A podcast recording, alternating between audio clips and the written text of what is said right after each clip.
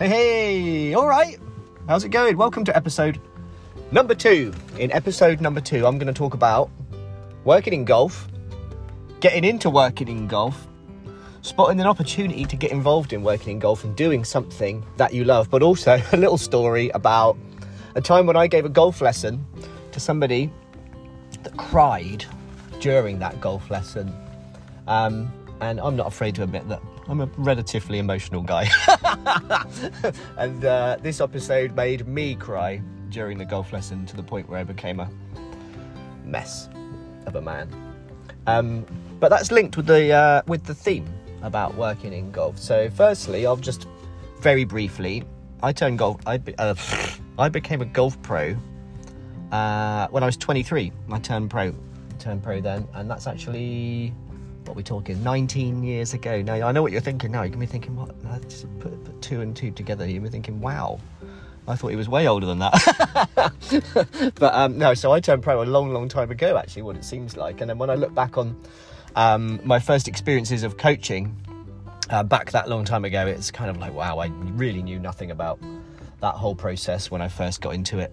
Um, but the reason I did it is because it was like so exciting to try and get involved in something that I really, really like doing.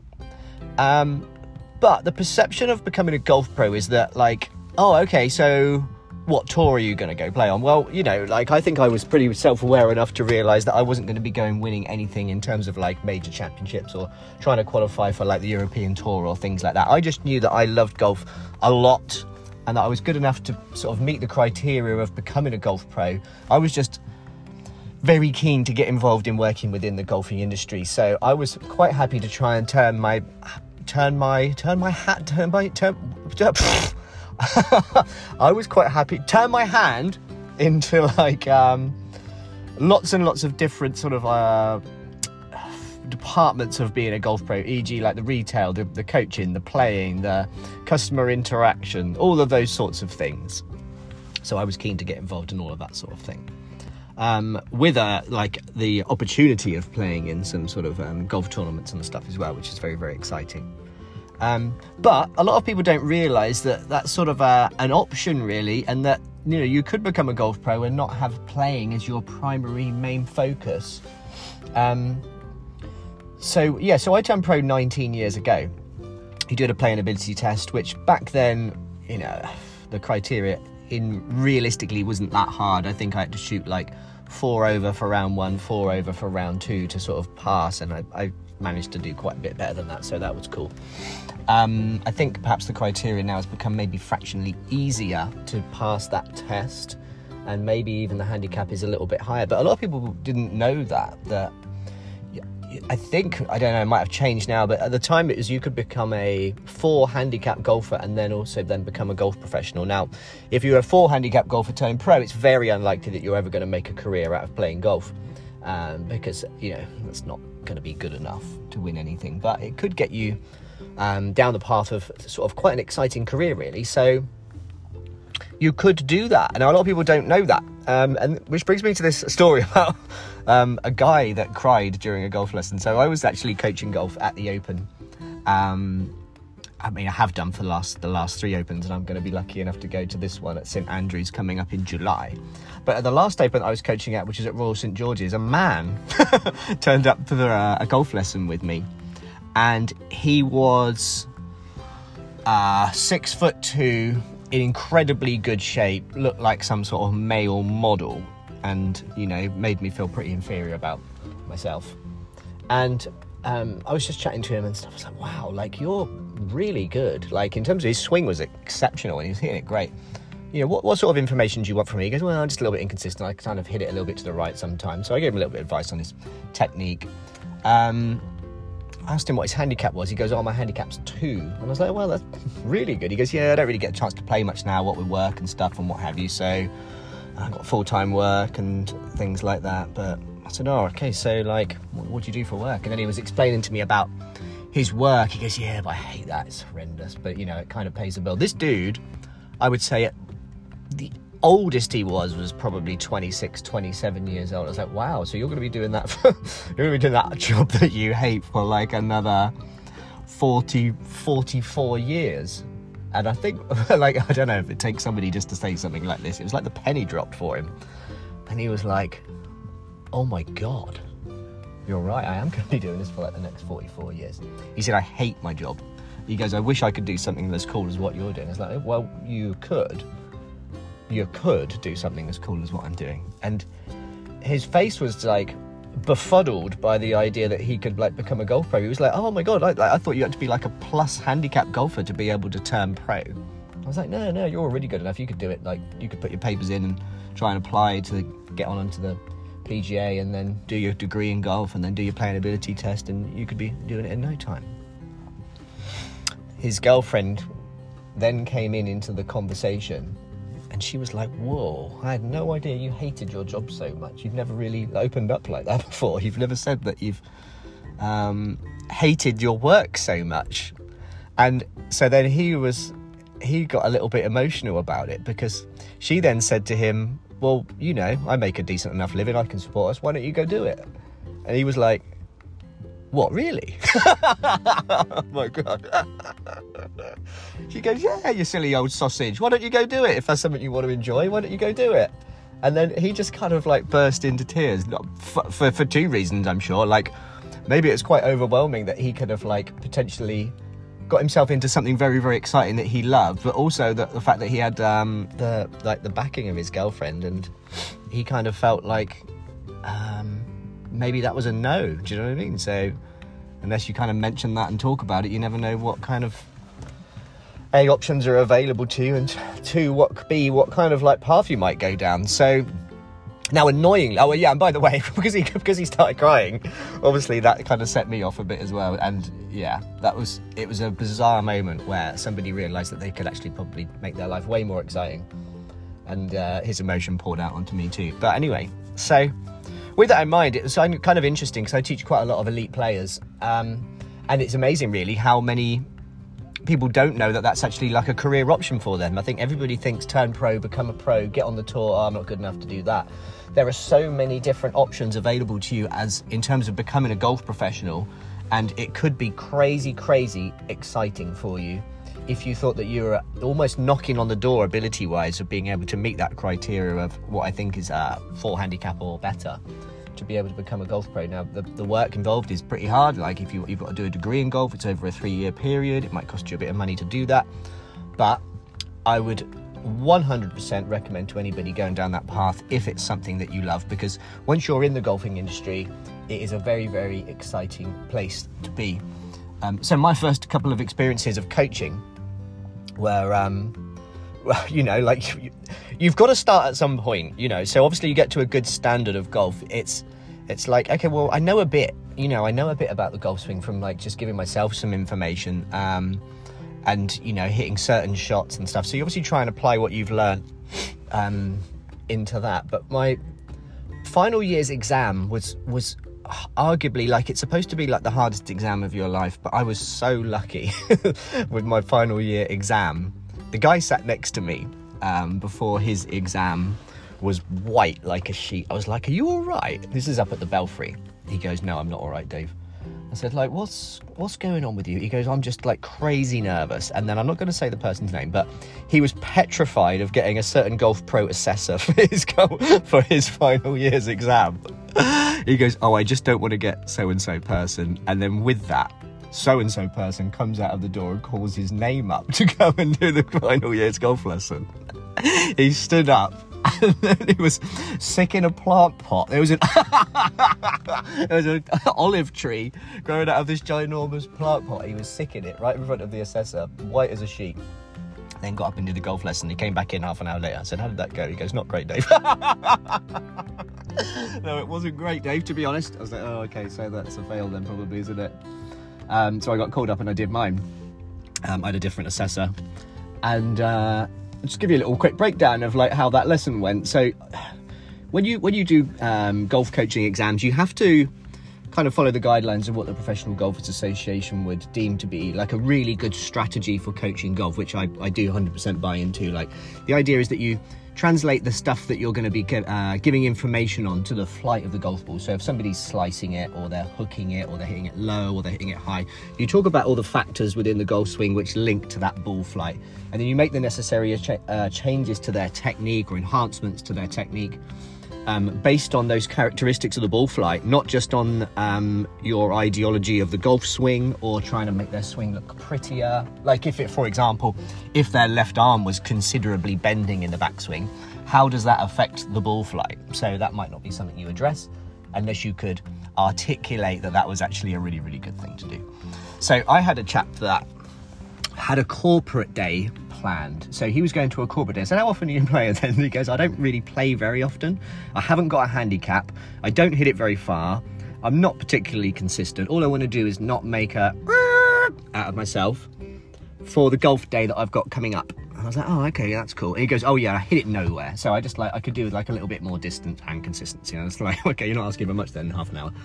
I said, are you likely to go away and practice? And if I give you some information, are you going to be, he said, no, Dave, I'm not going to be able to go away and practice. I'm like, I'm a busy dude. I've got no time to practice. So I just need a couple of like little hints. I was like, great, this is cool. So the the guy that I was giving this golf lesson to, I'd say he's probably 40, businessman, well dressed. I said to just imagine this now you're in your golf stance in rounded spine angle and your chin firmly against your chest um, in your setup so he had his chin firmly against his chest, which means if you imagine now, you could try this if you want to. You put your chin against your shoulder. If you try and uh, against your chest, sorry. If you try and rotate, you're going to struggle to do that because your shoulder is going to go and get in the way. Okay, bearing in mind you've got to kind of keep your eye on the golf ball a little bit. If your if your chin is against your chest, you're not going to be able to get that shoulder to work underneath your chin. So he couldn't rotate in the backswing for the simple reason his chin was too low. So I said to him, look, you can't rotate, you can't create enough speed, can't create enough power, just for the simple reason that your chin's too low. So we'll get your posture a little bit better. Your grip looks pretty good. Your ball position's good.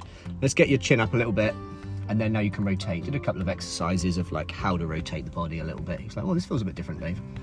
And um, so it worked. You know, he, he, he it could not have gone better. He he went from hitting it like 100 yards to like 140 yards. And it was kind of, you know, really obvious that it was better. And coincidentally, like where that becomes like a a better way to swing the club actually made him more consistent as well because before he was just swinging with his arms he started to use his body really well and hit it further so that was my final year's um, golf lesson which i actually managed to get a distinction for which i was well chuffed with that and then weirdly, like my first golf lesson that I give, and this is where it gets a little bit strange. my first ever golf lesson that I gave, and we're talking, like I said, about 18, 19 years ago now. Um, that's not true because that would have been my, I would have done that. That, that would have been, I would have been probably past my first year actually. So, um, so that the golf lesson I gave after this exam, when I was fully qualified, let's say, um, I remember it. It was almost the identical golf lesson to this uh, chap that I was coaching golf to during this um, this session. So I was like, oh, okay, like your chin's like touching your chest. You need to like get your chin up a little bit because you can't rotate. And uh, he put his chin up and he goes, This is great, Dave. I completely understand what you're saying, but I can't see the ball. Right. So I was like, Ah, okay. So he's got some bifocals on. So he's wearing these bifocals and then he's looking through the top part of the glasses you know the non-reading bit the non-reading bit of your spectacles. He was like looking through that bit. So when he put his chin up he's then looking through the reading bit which made all like the ball go funny and there's like three balls. He's going like there's three balls there which one what am i doing here? I can't see the but this is good that i've got my chin up and i can rotate but i can't see the ball. So this is really, really like a weird thing to do, particularly when you're new to coaching. I got his glasses and I flipped them up upside down. Remember Dennis Taylor, snooker player? I got his glasses and I stuck them up upside down on his head so then the bifocal bit was like higher up, and then he was just looking through the bit that he was used to looking through. So he's like, oh my god, this is wild. But having said that, I was only charging like 20 quid for like a half an hour lesson back then. But to me, then that was like, okay, this is still like a healthy amount of money to be charging somebody for this kind of advice. And all I've said to him is stick your chin up and then turn your glasses upside down. but in fairness to him, that worked so well. That worked really, really well and um, I just I spoke. To, I gave that guy one lesson. That was the only lesson I ever gave that dude, and um, I've I saw him for as long as I was I was working at that golf club for like another seven or eight years on top of that. And he, I was like, "How's it going?" He goes, "Yeah, it's cool, Dave. Yeah, it's going alright, thanks." I was like, "Great." so that was uh, that was kind of cool. And then also in my like first week of coaching golf, I'll just mention a brief story about a guy that I gave a golf lesson to. And again, this is at a time where you're kind of just learning on the job. It's all kind of new, you know. I Gave a lesson to this guy called Big Pete. It's called Big Pete for um, obvious reasons. Okay, so Big Pete was kind of retired age, slightly rotund gentleman. And um, he goes, Dave, I've got this giant slice. And I was like, okay, that's cool. I've seen a few slices before. We can get to that. Simple science, you know. He goes, no, no, no, no, no, no, no, no. This is a big old slice. You're going to struggle with this. I've been to go see every single golf pro, and they've never, never sorted this out. Like, oh, okay, great. Why'd you come see me for? Anyway, so Big Pete, he stood to my golf ball. Not great at address. Not great. I want you to imagine that he's whipped the club really inside on the backswing, so it's gone really behind him. So imagine your um, imagine there's a view of the swing on your iPhone, and then that the club head just instantly goes off the frame down the left hand side. Yeah, so he's really whipped it in, and you can't really hit it from there. So what he's done is he's whipped it in, and then he's lifted it up. So now he's lifted it up so far across the line that it's kind of the club head now is pointing over on the right hand side of your iPhone screen, if you can imagine that. Then he's kind of rotated back at it, so the club is swinging so far left and steep that he's hit it so far left off the initial target line that he's swung it he swung it so left that he's hit the ball straight into his leg. he's let out this almighty yelp. he's let out this almighty yelp, and it's taken him clean off of his feet, um, up in the air, four or five feet, and then landed back down on the ground. Big Pete was a big lad. He came down with a thud. And oh my god, are you all right? He goes, no, I'm not all right, Dave. I think he, um, I don't know exactly what he did to his leg, but he couldn't get up and he couldn't walk. So I had to, uh, to call somebody. I didn't call an ambulance, but I called somebody that gave him a lift to hospital. And um, I only saw him hit that shot. That was the only one time I actually, actually tried to give that guy a golf lesson. And he, uh, yeah, that was uh, that was eventful. So that was my sort of first sort of experiences of golfing and golf golf coaching back then. And I'm sort of pleased to say that you know, it's weird because like the more and more you learn, the more you realise you don't really know anything, and obviously your coaching evolves as you go, and you learn so much by either noticing patterns and matchups of things that work and don't work and stuff and what have you. So, for example, I was when I first started coaching golf, I was really religious about trying to get somebody to hold the club incredibly well, but if somebody swings the club really, really well, they should probably hold it pretty well. But if somebody swings the club wild, sometimes like giving them a really good grip actually isn't a very good matchup. So the key to like the whole golf coaching process really is to kind of like ask the right questions. What do you want to do? Do you want to what's what's your aim for your golf lesson? It's very wrong of a golf pro to impart their theory on what they should be doing you know, because everyone has different goals. Some people just want to enjoy the game a little bit more. Some people are just looking for a little bit more distance. Some people are trying to eradicate a slice. And unless you sort of ask the right questions to somebody, you never really, really know what they want. So as long as the golf coach can find out what they want, ask the right questions, extract that information from them, then perhaps they're going to get greater value out of their tuition versus somebody giving them a load of technical information on this is how you should do it um, and imparting their kind of thoughts on it. So, in review of this, um, I've spoken to a lot of good golfers that have been good enough to be able to maybe go down the road of becoming a golf pro. Also, in the brief time that I've used social media on, in particular, Instagram, uh, which is roughly three years, I would suggest, I've watched closely a lot of good accounts of that have grown and built and people that have been doing jobs that they hate. Well, not hate, or, or, either hate or dislike, or not seen as their forever jobs. And having grown pretty decent social media, social media accounts over what, in the grand scheme of things, is a relatively short space of time of three or four years, they've got themselves into a position where actually they would be pretty desirable to have as um, from a from a potential employer within the golfing industry. So even if you you're thinking, well, I'm never going to be good enough to become a golf pro, which is possibly true, possibly true. Um, if you're constantly doing something you love and interacting with, say, the golfing industry and striving for involvement within golf, and you have some patience, there's a possibility that you could grow something pretty exciting on your social media to then open up some avenues and some doors to getting involved within the golfing industry. And have a little think about what you.